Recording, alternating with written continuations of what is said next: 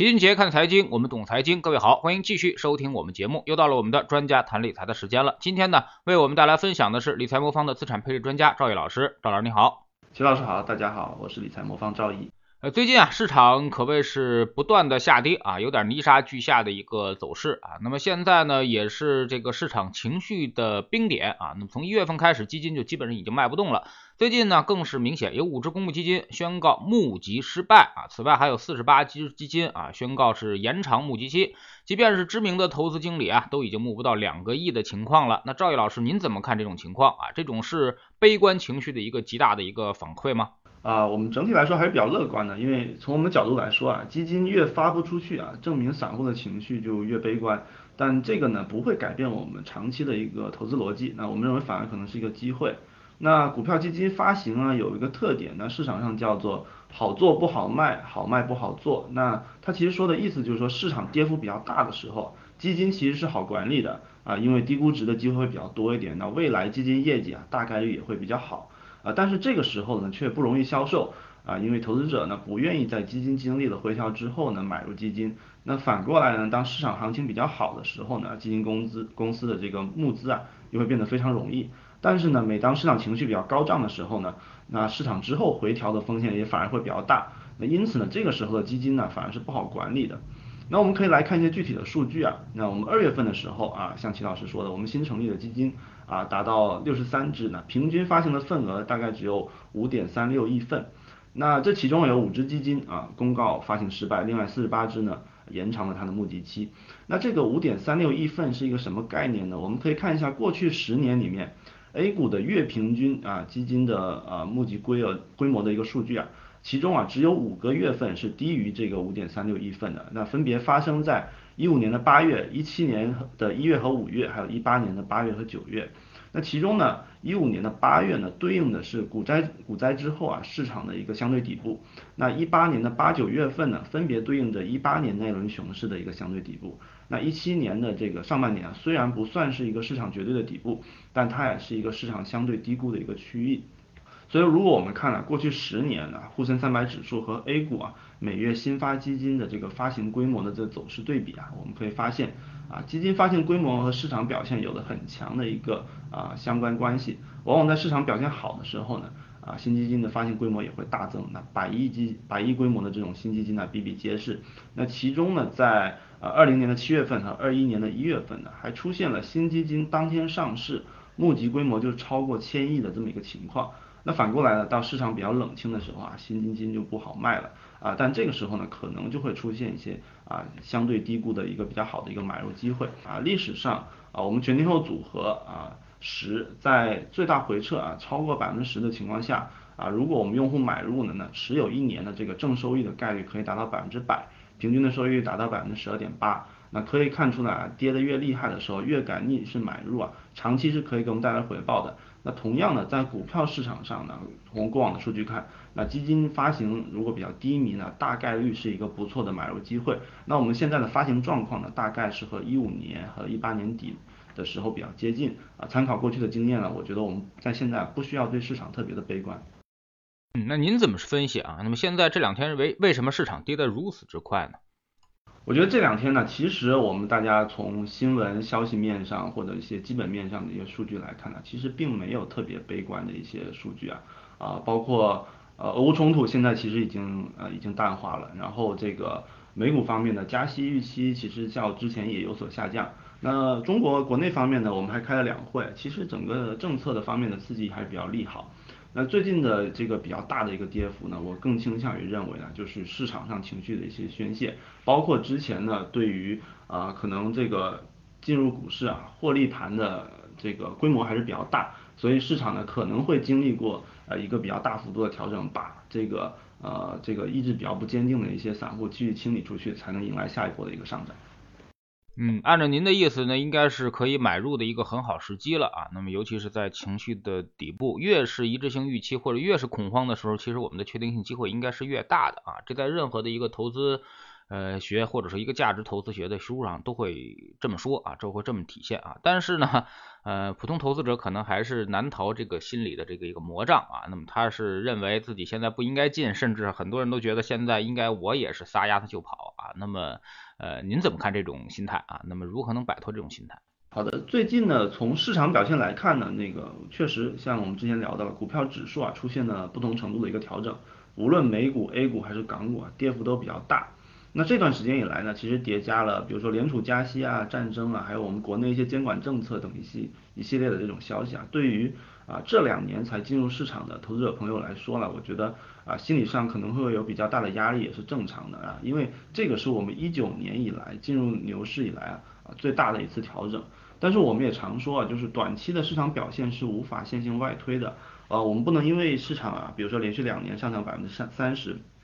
就觉得市场未来每年就应该上涨百分之三十。那市场中更确定性的规律呢，其实在于啊，资产长期的表现应该和它的基本面匹配。也就是说啊，比如说我们国家的如果名义经济增速能够达到百分之七到八，那我们股票指数啊，长期收益在百分之十到十五之间，其实是比较合理的。那事实上呢，我们从长周期的规律来看呢，我们 A 股长期的收益率呢，大概就落在百分之十到十五左右。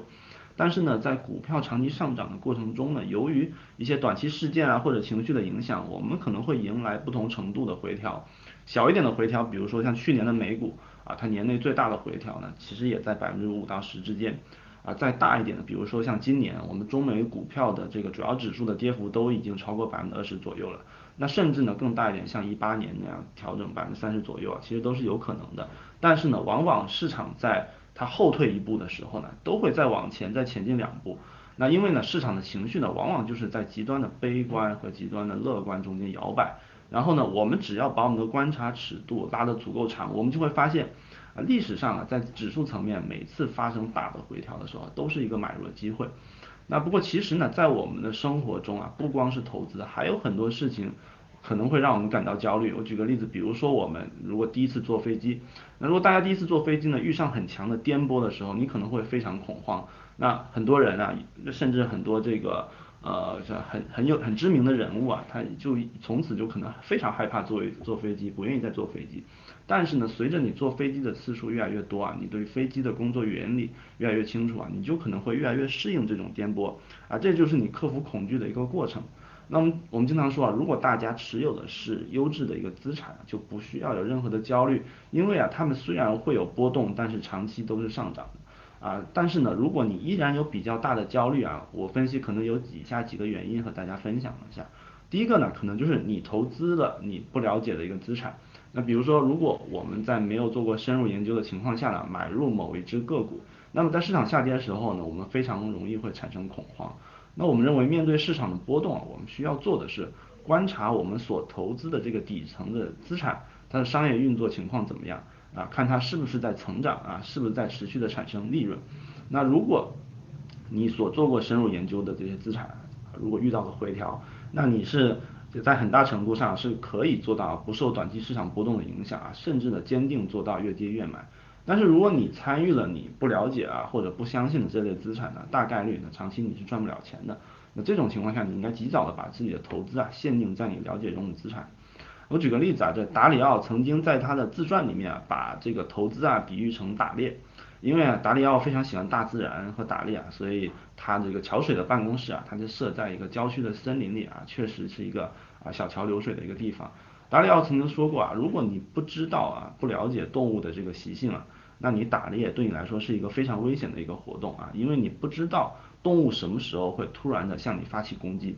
但是呢，如果你了解了动物习性以后啊，他认为打猎就是一个非常安全的活动，因为你会有一个完整的计划来保证你的安全。那因此啊，他也认为投资是一个一样的过程啊。如果你不了解市场的基本规律啊，就很可能啊，这个发生一些啊你意想不到一些事情啊，来对你的这个投资啊产生非常致命的一个伤害。但是呢，如果你了解了市场的一个基本规律，并且因此啊做好了准备，那投资呢就会变成一个很安全的一个活动啊，因为你知道啊对你来说盈利只是一个时间的一个问题。那第二呢，就是说如果你将你短期需要用到的钱或者你借来的钱啊用于投资，那可能也是你面临的第二个问题。那市场的价格呢是由买家卖家的这个交易来构成的。那当前呢，市场价格，比如说我们在经历回调以后啊，在一个低位成交，那一定的意味着有人啊在这个点位卖出了资产。但是呢，每个人卖出资产的原因其实是不同的。比如说在市场下跌的时候，有一些带杠杆的资金呢，它可能由于爆仓，它就需要被迫卖出股票；还有一些急需用钱的投资者，他也会卖出股股票。而对于一些呢不急需用钱的投资者来说啊，其实我们不需要啊参与到这种恐慌的卖出当中。那巴菲特曾经把这个股票投资啊啊比喻成一个投资农场，他说。如果你买下一个农场啊，那只要呢你这个农场是持续产生收益的，其实你并不需要太在意啊隔壁的农场是不是以某个低价卖出了。那假设你的农场值一万块钱，那你隔壁的农场啊农场主啊因为急需用钱把五千块钱把他的农场卖掉了，这其实并不意味着你损失了五千块钱啊，反而如果你的农场每年都有好的经营利润啊，你的农场价值反而也是在提升的。因此呢，如果你投资的钱呢并不是急需要用到的。那么今天的市场如何报价和你的投资收益其实是没有关系的啊，账面上所有的损失或者盈利啊，都是建立在你今天需要用钱的基础上。那如果你因为短期价格波动啊，对你的投资决策产生了影响，那对你来说啊，长期对你来说的长期的投资收益反而是不利的。那第三个呢，就是说你可能没有适度的配置这个通过资产配置的方式来抵御极端的风险，那这个就是我们常说的这种全天候的策略了。那其实投资指数啊本身也是一种啊均衡配置的方法。那分散投资啊，在各种长期上涨的资产中啊，我们就能更好的规避单一行业或者个股啊产生的一些个体性或者政策性的一个风险。那总结来说啊，如果我们能找到多个啊优质的标的，把它们组合在一起。那么即使短期市场价格可能会高高低低，那我们的底层资产只要它的运行状况是健康的，我们就不需要特别的担心。只要经过一轮周期之后呢，这种资产之间啊此消彼长的对冲关系的结果呢，可以帮助我们呢拿到各大类资产长期的内在收益。其实老齐的理解啊，就是现在很多朋友一看到市场下跌，他也并不是说有多恐惧啊，他就担心啊，未来涨上来的时候就很费劲了啊，总想着自己先卖出啊，比如说五块跌到四块的时候他先卖出，然后等到跌到两块的时候他再买回来啊，这样的话呢，他就能赚到很多钱了啊。但是这种波段呢，其实是呃很难操作的啊，或者说是在这种市场瞬息万变的过程当中，你其实往往你的情绪。呃，会随着市场波动，你就会高度从众啊。等你要卖出的时候，其实市场已经快到一个底部了。我们总说啊，市场如果没有一个百分之二十的空间去下跌的话，其实你是很难做对一次正确的操作的。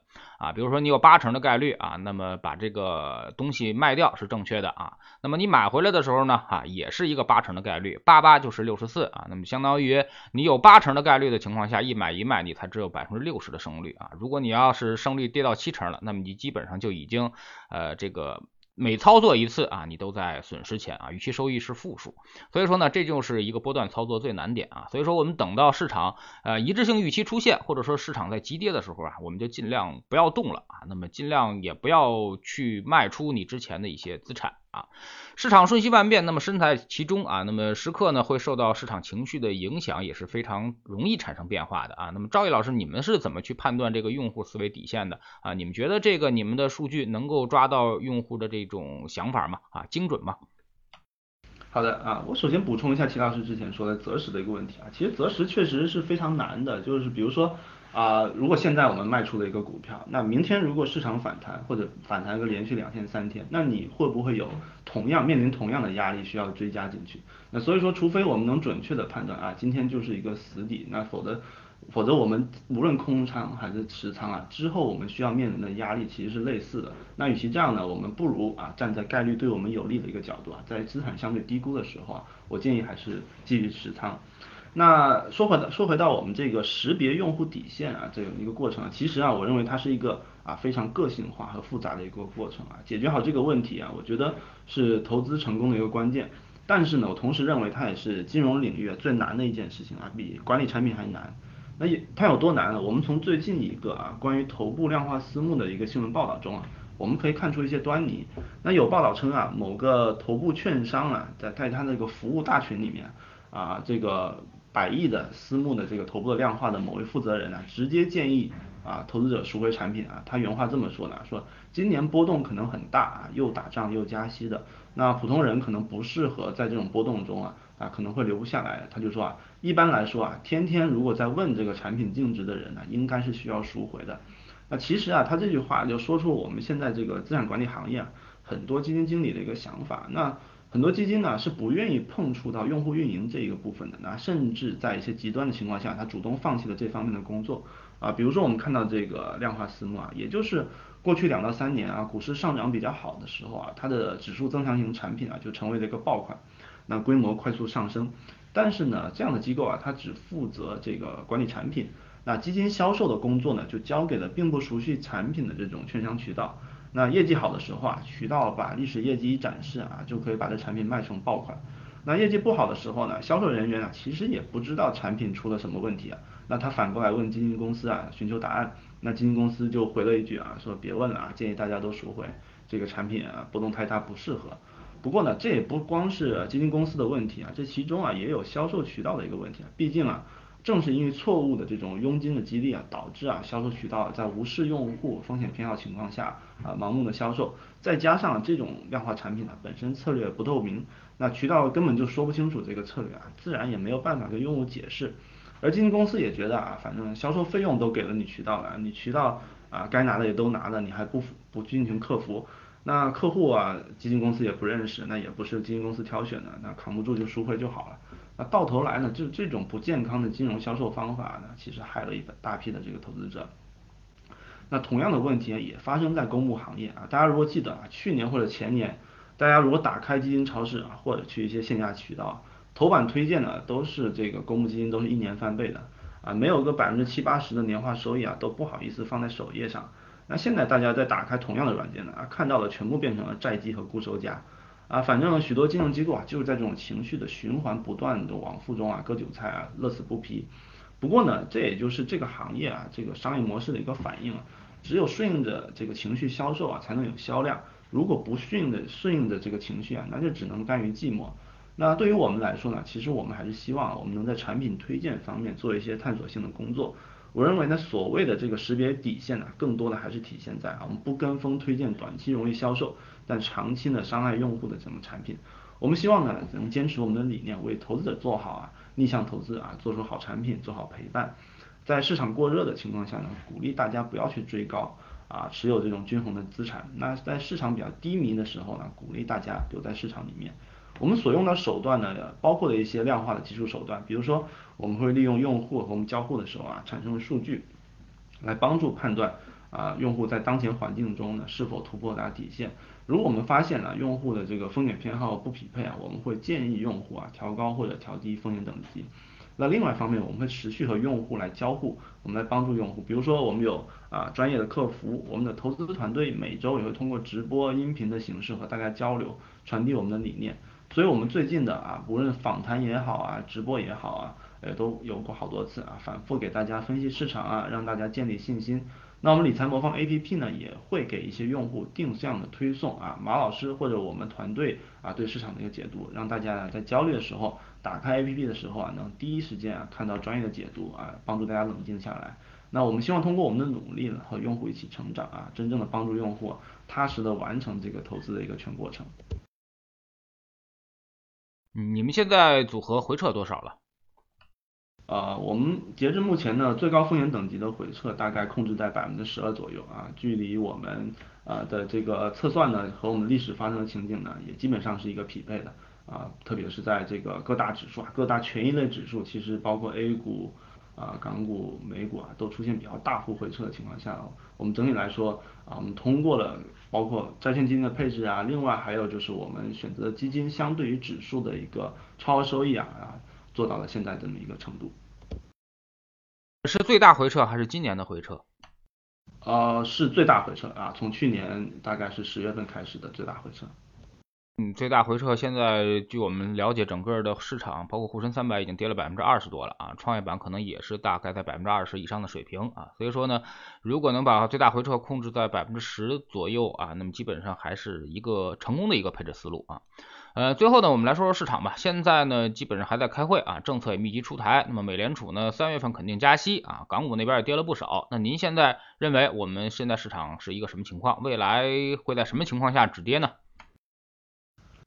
近期呢，市场比较关注的几个热点呢，这个在国内国内方面呢，主要就是两会。那美国方面呢，主要就是本周啊，美国会公布二月份的 CPI 啊，并且在下周呢，联储会开这个货币政策会议。美国方面，我们之前提到啊，这二月份的通胀数据啊，由于去年的这个基数效应啊，我们预计会维持在高位。因此呢，下周的这个加息啊，基本上是板上钉钉的。但是由于啊近期这个俄乌冲突的一个影响啊，市场对加息的预期又重新回落到了二十五个基点左右，这个水平啊基本上就属于比较温和的一个加息了。我认为市场应该也都预计到了，不会造成特别大的一个冲击。那事实上，大家如果看这个美债的收益率啊，已经从二月中以来连续的回落啊，从最高的百分之二点一左右啊，回落到啊截至昨天大概是百分之一点八左右啊，体现大家对加息的担忧其实是有所缓解的。那港股方面呢，最近陆续有一些企业啊发布了财报，我们发现啊，即使在去年这个宏观经济比较困难的一个情况下，比如说我们消费增速年比只只有达到百分之一点八的这么一个情况，头部企业的这个营收增速啊，基本上保持在了百分之十以上，盈利增速出现了比较大的一个下滑啊，但是我们如果仔细去看它这个分项，我们发现它下滑的原因呢是来自于啊这个新业务的这个投资的一个支出的上升。还有一些它所投资的这个其他的标的的一个估值的一个下降，那整体来看呢，企业经营还是比较稳健的。当然，从目前港股的情绪上来看，啊，政策是最大的一个不确定性。我个人认为啊，这个不确定性可能需要等到啊三季度二十大以后才会落地。但是呢，我们不知道市场会不会提前反应啊，这是其实最难的一点。所以呢，我们只能说从目前的估值水平来看呢，我们认为还是啊适合继续持有的啊，大家可以继续坚持啊，把它作为组合配置的一部分进行投资。我们未我认为呢，未来的这种主要的催化剂呢，可能会来自于下半年啊政策不确定性消除啊，还有就是啊由于基数效应消退之后啊，之后几个季度财报比较好的一个表现。那两会方面呢？那今年的这个政府工作报告将这个 GDP 的增长目标定在百分之五点五左右啊，维持了我们每年经济目标啊较前一年的降幅不超过啊百分之零点五的这么一个规律。不过考虑到二一年的这个 GDP 啊，两年的这个同比增速只有百分之五点一啊，那去年四季度的经济增速只有百分之四啊，所以这个目标还是很有挑战性的一个目标。不过相应的，我们看到货币政策和财政政策的表态啊，都是相对比较积极的。也体现了我们对啊实现今年目标啊全一个全力支持的一个态度。那财政政策方面呢，计划的赤字率啊是百分之二点八，虽然没有顶着我们过去的百分之三的这个历史上限来设置啊，但是考虑到这个财政征收啊、跨年度调节等方式啊，今年的财政支出规模会比去年扩大大概两万亿左右。那二一年的这个一般的公共预算支出大概是二十四点六万亿，同比仅增长了百分之零点三。那今年的这个支出啊，如果达到二十六点六万亿的话，这个增速可以达到百分之八点一，那这个增速将是一六年以来最高的一个水平。那另外货币政策方面，报告中提到了啊，扩大新增贷款规模这样的一个表述啊，其实是对宽信用啊做出了一个比较明确的一个指示。那叠加了现在我们确定了百分之三的通胀目标不变啊，并且现在的通胀数据比较低迷，所以整体来说啊，今年货币政策应该会保持相对宽松。那最后我们总结了啊，零五年以来啊，A 股市场在两会期间的一个表现的情况啊。从历史上看，两会之前一周和两会开会期间啊，市场平均来说都是小幅小幅下跌的，跌幅平均在百分之一左右。但是两会后的一周和后的之后的一个月啊，市场平均的涨幅可以分别达到百分之二和百分之五左右。所以整体上来看，我们并不是特别悲观。那如果大家能够做好资产配置的话，那目前呢，受到调整的这些优质的资产啊，我们认为未来一定会给大家带来丰厚的回报。那我们只需要耐心的等待就可以了。那如果投资者朋友呢，想要更稳健的一个投资方式啊，可以考虑持有全天候组合，这样能够帮助你啊，更容易的熬过这个筑底期，然后实现后续的收益。好，非常感谢赵毅老师做客我们节目啊。其实呢，就跟段永平说的一句话似的啊。那么当市场下跌的时候，你到底是想跑还是想买啊？如果想跑的人，那肯定是在投机；而如果想买的人，你是在投资啊。所以说，投机和投资的区别还是蛮大的。在这种时候呢，其实呢，我们说啊，那么肯定是一个市场的低点，大家都争着想买的时候，那肯定是它再不好也便宜了。在这种情况下，那么低点的时候你不买的话，那么只能等到高点去追了。而高点追高的话，那么最后反而会让你的持仓成本大幅上升，那么其实是更容易亏损的。而低点买入，高点再卖出，这才是一个投资的一个正常的逻辑。非常感谢赵毅老师，再见。谢谢齐老师，再见。